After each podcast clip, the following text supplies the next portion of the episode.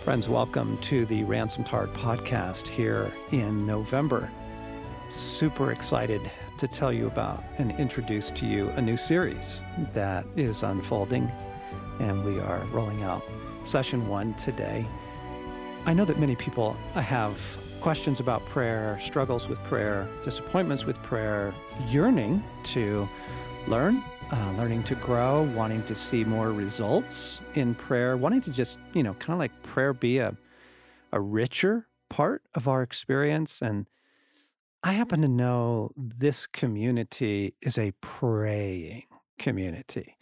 And so, what I'm going to do over the next several weeks is just invite some folks into the studio and talk to them about prayer in their life. Like, how are they praying and how'd they learn to pray? And when did it get some traction in their life? And uh, what's going on now? What's what are they currently learning? That kind of thing. It's already going to be exciting because today in the studio I have Morgan and Sherry Snyder, and we're just going to have a free flowing conversation today and next week with the Snyders about prayer. So welcome, friends. You're gonna you're gonna love this. What have you been praying lately? What have you found yourself praying lately? You know, John, it's an interesting question because I think of that question more in the terms of how I've been praying than what Yeah. I've been praying. Okay. How you been praying? I praying think lately? for me, the biggest shift I would say over the last nine months is praying in a posture of curiosity, which was not my prayer life for most of my life. In other words, how I've been praying has really shifted from get a lot done. I've got a list of stuff where I need the movement of God with a motive on outcomes and results. And there's been a shift of curiosity of God, what are you doing? God, how am I to pray? God, what's important to you? What's on your heart for us right now? And that in confession is a big shift for me. That's been uh, pretty huge this year. Mm. Mm.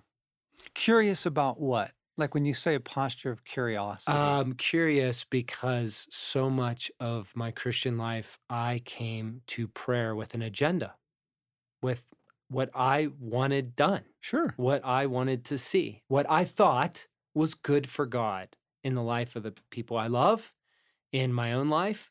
And it was well meaning, but it was simply off the mark a Mm. lot of the time. Mm. And after a pretty profound Hmm. week in the spring where I got some concentrated prayer time to just really sit, just really settle, just really listen, I found a shift of, oh, God is doing rather different things and he's concerned on rather different levels and things in my Mm. life than me. Mm. It was very wonderfully embarrassing. Yes, yes, that is embarrassing. Mm.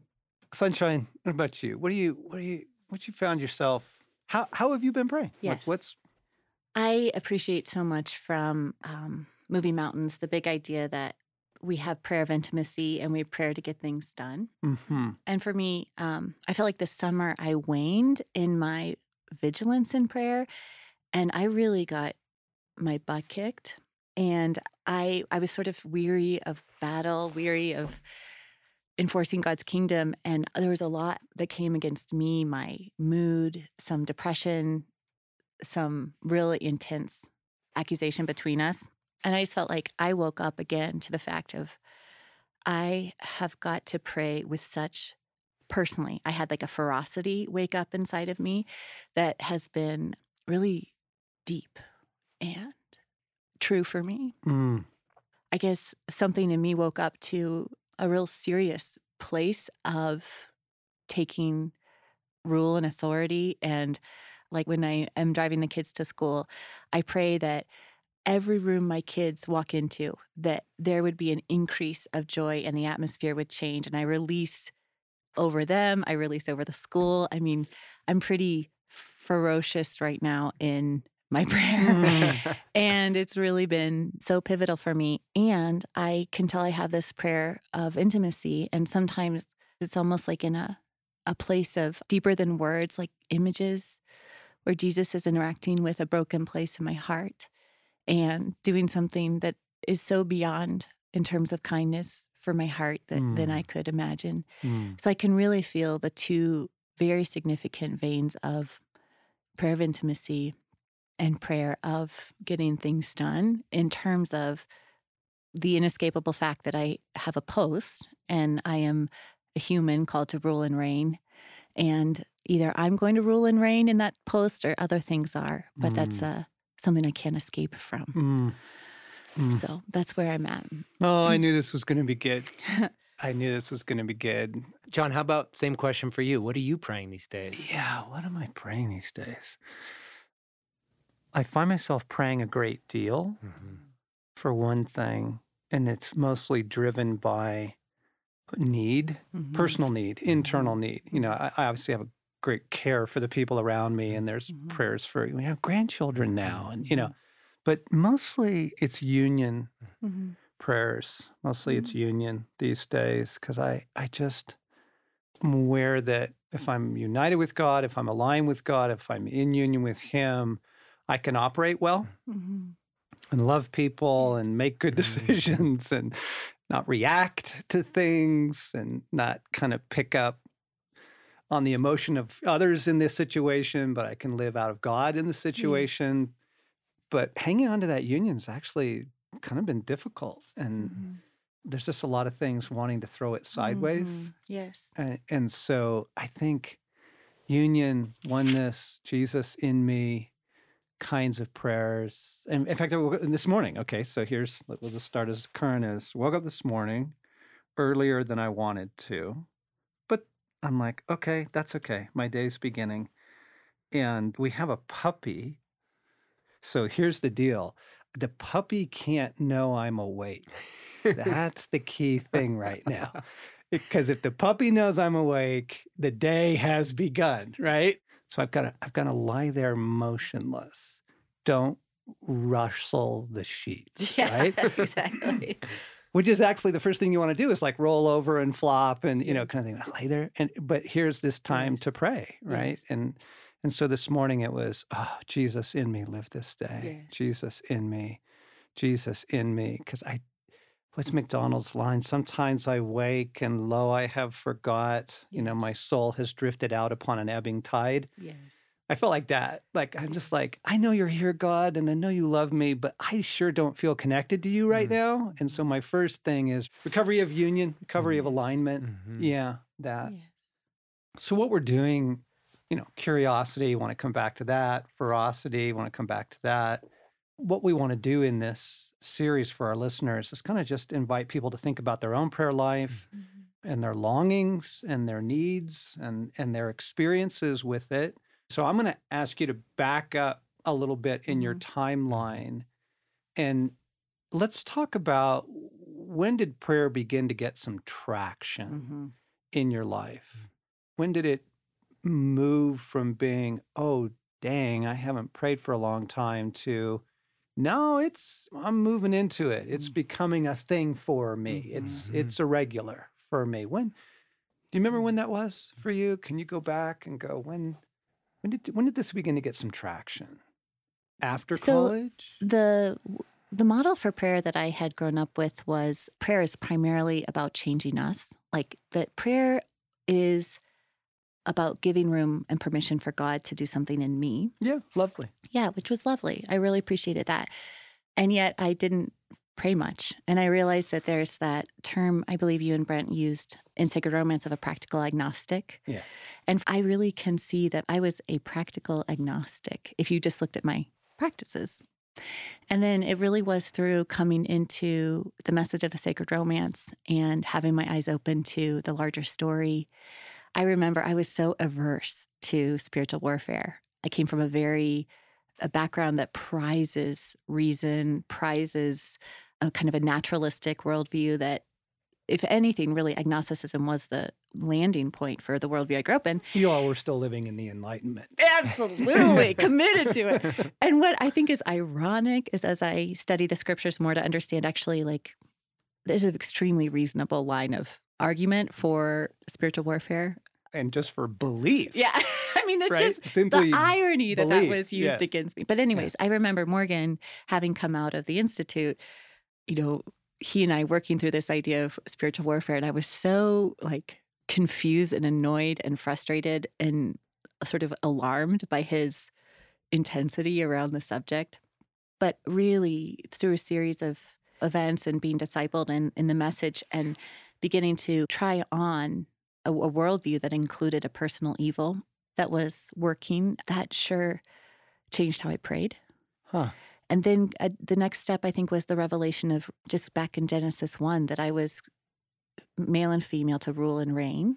And this idea that um, God m- intended prayer as safe power sharing, and that there was this stepping into part of how God accomplishes God's will on earth as it is in heaven is through humans willing and participating in prayer. That paradigm shift of first introducing the idea of God is real, there is a story, I have an enemy, and as a human, I have a vocation to rule and reign. Mm. Those were uh, central paradigm shifts. And then an additional paradigm shift of, of intimacy and union, and that Jesus was present to every part of me, both the conscious part of me and the non conscious part of me.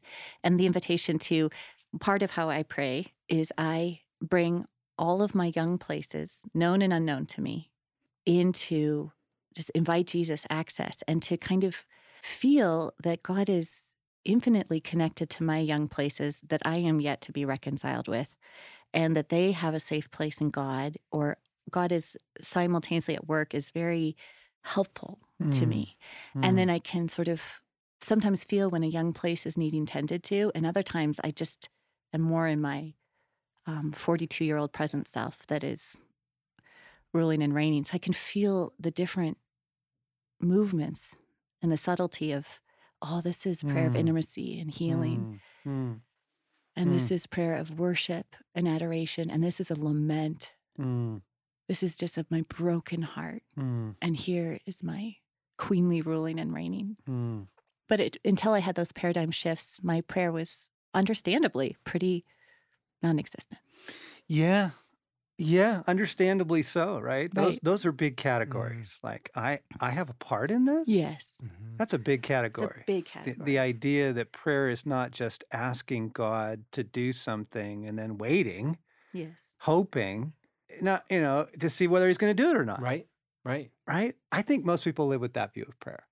I think most people think prayer is, well, we ask God Right. and then we kind of sit back and go, hope he does it, right? Don't have a great track record that he's going to do it, totally. but hope this time.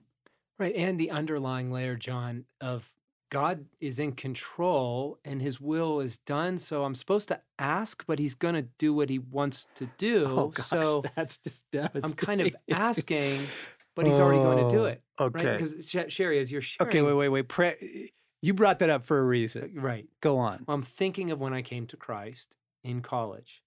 I came to Christ out of repentance, contrition, desperate need for something beyond myself. It wasn't working, and forgiveness was plenty Mm-hmm. because I needed a lot. Like Mhm. that was sufficient. Mm-hmm. Yep. And I came into a campus ministry and the culture of it, good people, hearts for God. Mhm. And yet the culture was prayer is something you should do.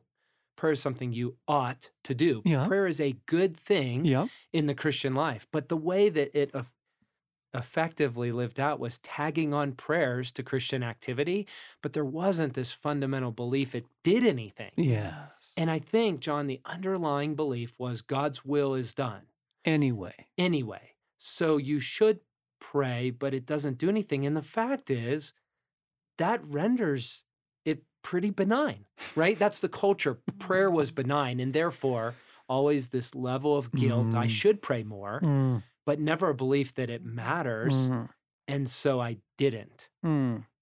right? That's where it all started. Of course. Of Right, course. Why I would you why would you pray Right. if God's will is already done? Which is a fascinating thing about the Lord's Prayer. Absolutely. by the way. So, listeners, this is going to, we're going to probably kind of range back and forth from stories and testimony and life and, and lessons learned into theology and scriptures. But, you know, right, our Father in the heavens, we worship and adore your name. Yes. Yes. Your kingdom come, Hallelujah. your will be done on earth as it is currently being done in heaven. Yes. Give us this day, right? And then on we go. But so, guys, you know, you understand that, uh, listeners, that the theology of Jesus in Mhm. teaching us to pray is that God's will is not always done on earth as it is done in heaven, and that we are playing a role in many ways, including through our prayers, to see that it is done Yes. on earth as it is done in heaven. Or why would he tell you to pray that? Right. All right. It's just it's ludicrous. It's Right. ridiculous. You know. Right. God's will is opposed. Jesus never tells earth. you to pray that the sun will come up. Mm. He never he never prays. He never tells you to pray that the lunar cycles will continue. Oh Lord, Mm. please let there be a full moon this month. You know, Mm. it's a given. That's going to happen. God's will is done Mm. in those realms. But here on earth. Jesus says, we need to pray. All right. So just to kind of begin to dismantle the idea, well, you pray, Mhm. the idea you were saying that's so it just stops prayer in its tracks is exactly. is is the idea that God's going to do what he's going to do anyway, Mhm. right? Yes. And that that is a crippling Crippling. Right. Yes. crippling thing. By the way, it's going to cause you to believe all kinds of terrible things Right. about God, Right. you know, so human trafficking, you know, child prostitution. And just the c- cultivation of a victim mentality, right? I'm on my own and, Yes. and I can't do much about it. Instead of this participation that you're relating with God, Yes. and as you're saying, share like a reigning. Mm. yes. I remember, John, I haven't thought about this in years. But when you ask the question of where did it all start, it's fascinating. God took me back to when I first met you, and you were teaching a class on Christian worldview. And you began each class with a prayer. Mm. But what, what I would have described is y- it would have been better said Mhm. to be a reading of a psalm. Every class you read a psalm. Mm. But no one read a psalm like you did before in my life. And today, when I look back, the only way I can describe is you prayed a psalm. yes. You actually embodied the text, believing that the Spirit embodied it with you, and you spoke it into being. Now, I couldn't have said any of that at the time. All I know is I'm sitting in a chair Mm. and I'm going, oh my goodness, this is happening. Like there's an activity and there's a power, and these words are alive and it's changing reality. Mm. And I had no category. So the beauty of it is the power of prayer before you even have the belief because I had an openness to God. I want to know who you are. I want to break the limits I have. Yeah. But that's when you introduced indirectly the power Mhm. of praying the scriptures. Mhm. And now, fast forward 21 years later, that's a very fundamental way I pray because so often I don't know what to pray.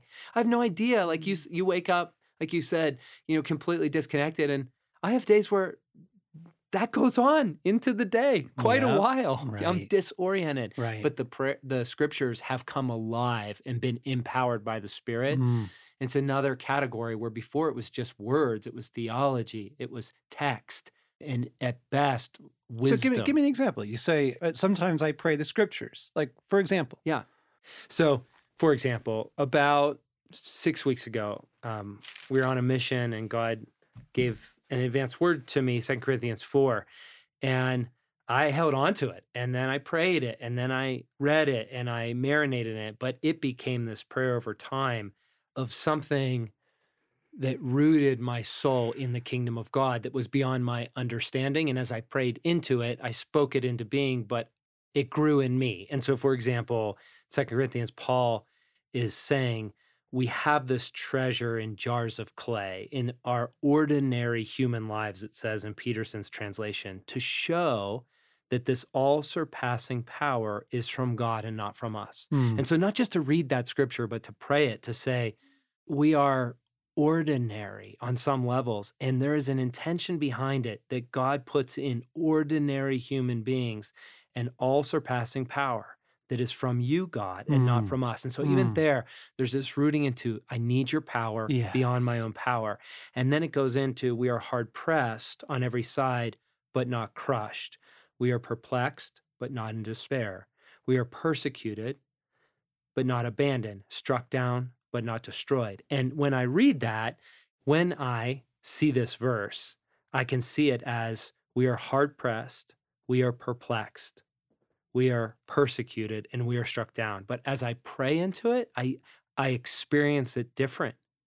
As I pray, I see we are hard pressed, but we are not perplexed. Mm. We are not abandoned. We are not destroyed. Right. That power is at work within us. And so, God, would that all surpassing power manifest in me? Yes. And then would it manifest through me? Yeah. And so, it's an example that I root myself in the scripture and tap into the power of God through it. Yeah. And so I find Yeah. that God will just kind of lead me to a passage for a season, and Yeah. it's a way of praying That's cool. the kingdom. Yeah, that's really helpful. Mm. So you guys are describing a journey that kind of took place in and after college.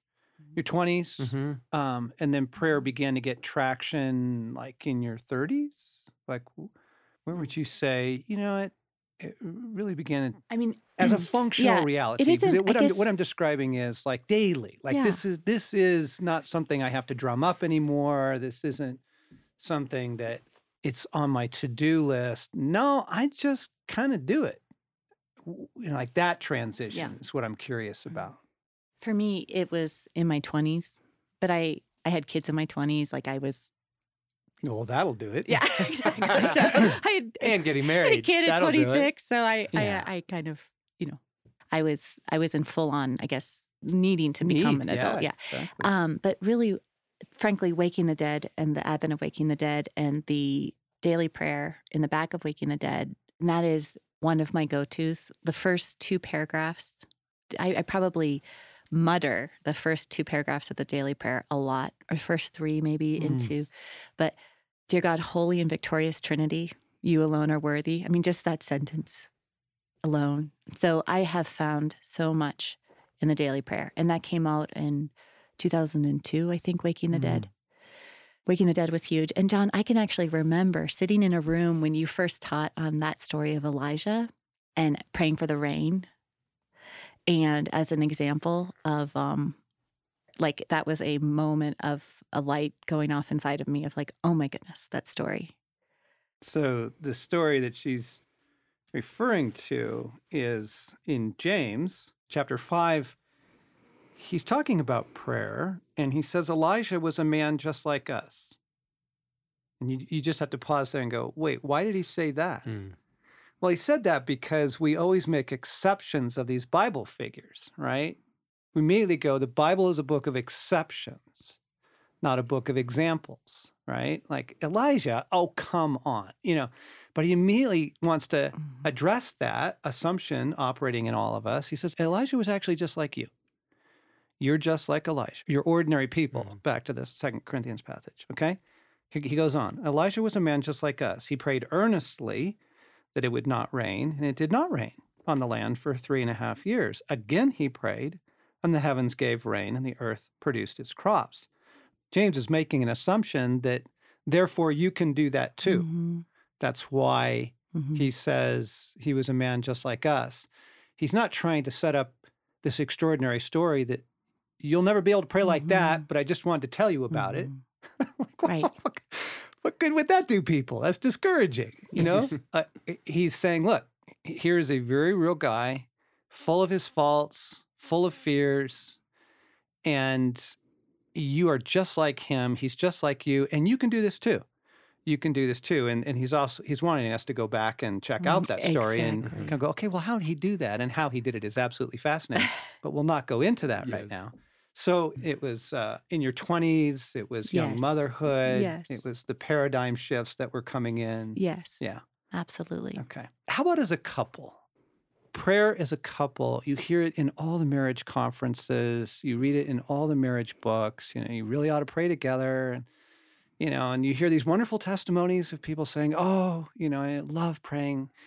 I love praying with my with my husband. And but that took Stasi and I a long time Mhm. to really get some traction in that, get going, get some momentum, get an ease. Mhm. Mhm. So it didn't feel like it was awkward and bumbly. And we- h- how is how has prayer as a married couple worked out for you Mhm. guys?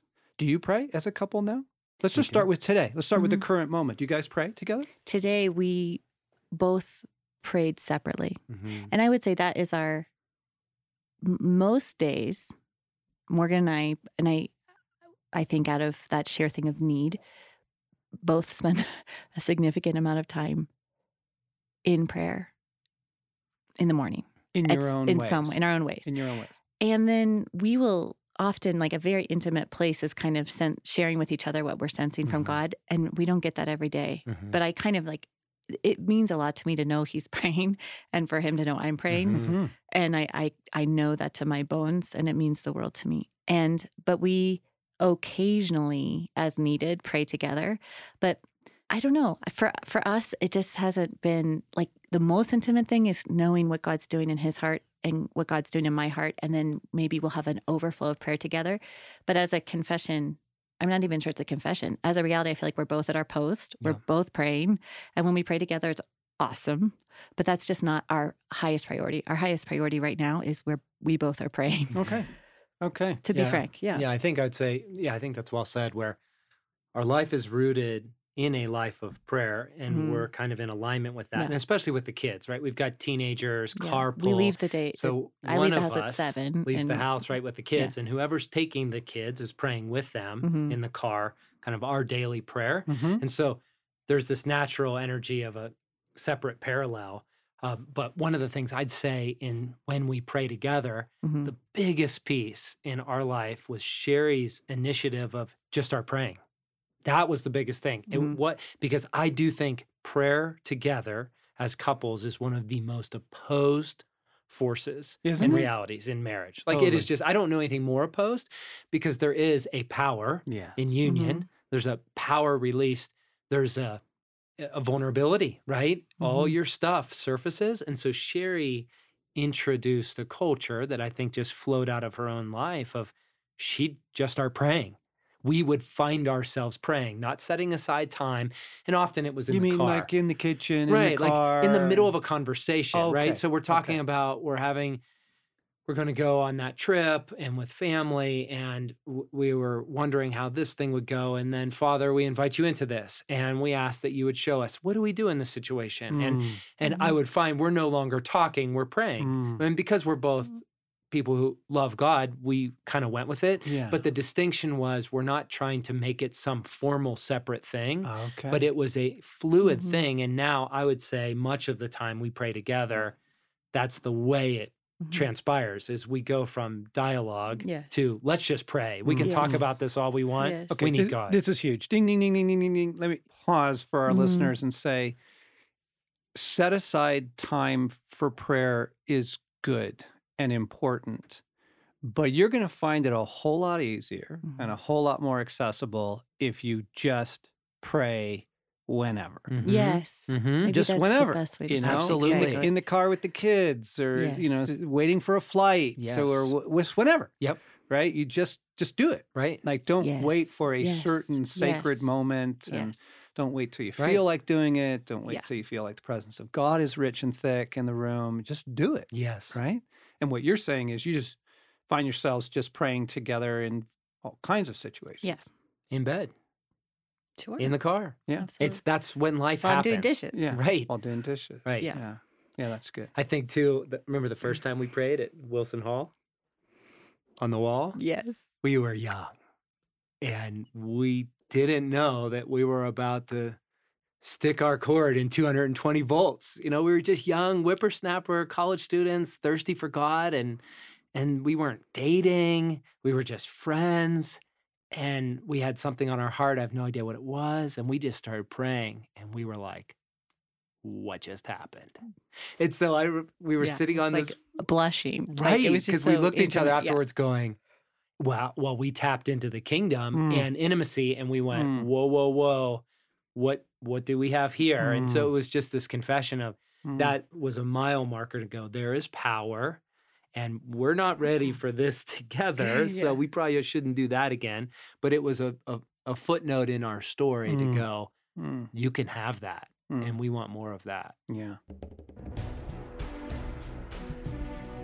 All right, I'm gonna I'm gonna just pause this um, for a moment because there's so much that's already been shared and, and so much even theology and just passing comments that have been made. We gotta we gotta take a little time to digest this and let it sink in and think about it. So I think we'll do two parts. I think we'll let this be part one and just um, pause here today. Let our friends think about it now as they're running and walking and driving and commuting and however they're listening to the podcast this week. So we're going to come back next time and just carry on the conversation.